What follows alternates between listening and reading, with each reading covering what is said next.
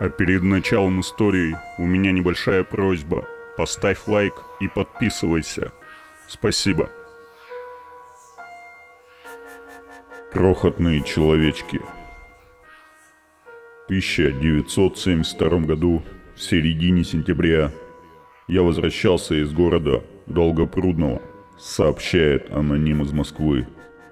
Время было позднее. Доехав до поселка Новый, решил оставшиеся пять километров идти пешком. За деревней Шеметова, близ оврага, мне вдруг почудились писклявые голоса.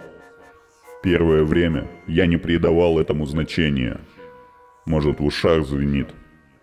Но через несколько шагов сбоку, сзади, появилось вначале слабое, а затем все возрастающее свечение.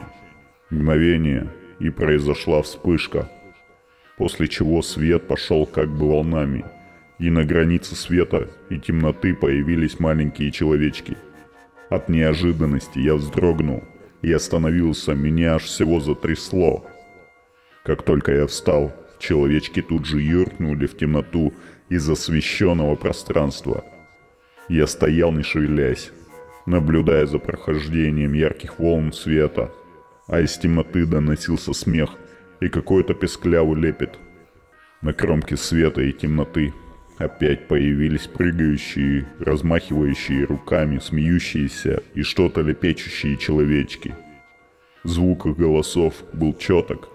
По мне побежали мурашки, и тело покрылось липким, холодным потом. Какое-то время я не мог соображать. Я застыл в оцепенении. Постепенно пришел в себя, и у меня мелькнула мысль, а не спятил ли я. Я тронулся дальше. Волны света побежали впереди меня. И человечки громко завизжали, засмеялись и стали высоко подпрыгивать. Они почему-то предпочитали держаться на кромке света и темноты, находясь в полумраке, изредка выталкивая друг друга в яркую полосу. Я еще раз обращаю внимание на то, что свет проходил полосами – то затухая, то вновь вспыхивая с новой силой. Описать свет невозможно, его нужно видеть. Описать человечков также непростая задача. Рост примерно от 30 до 60 сантиметров. Лица и вся фигура примерно такие же, как и у людей. Одежда вроде резиновых комбинезонов. Волосы длинные, вьющиеся, темного цвета, при прыжках взлетали вверх-вниз. По-моему, их было около полутора-двух десятков. Точно утверждать не могу. Пройдя в их сопровождении с километр, я окончательно успокоился, видя, что они ничего дурного мне не причиняют.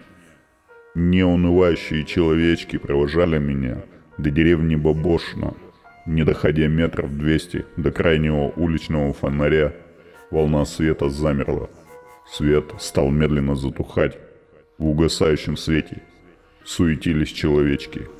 Вместе со светом расплывались мои попутчики и их голоса. Они исчезли навсегда.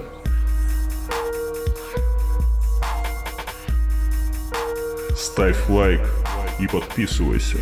До скорой встречи.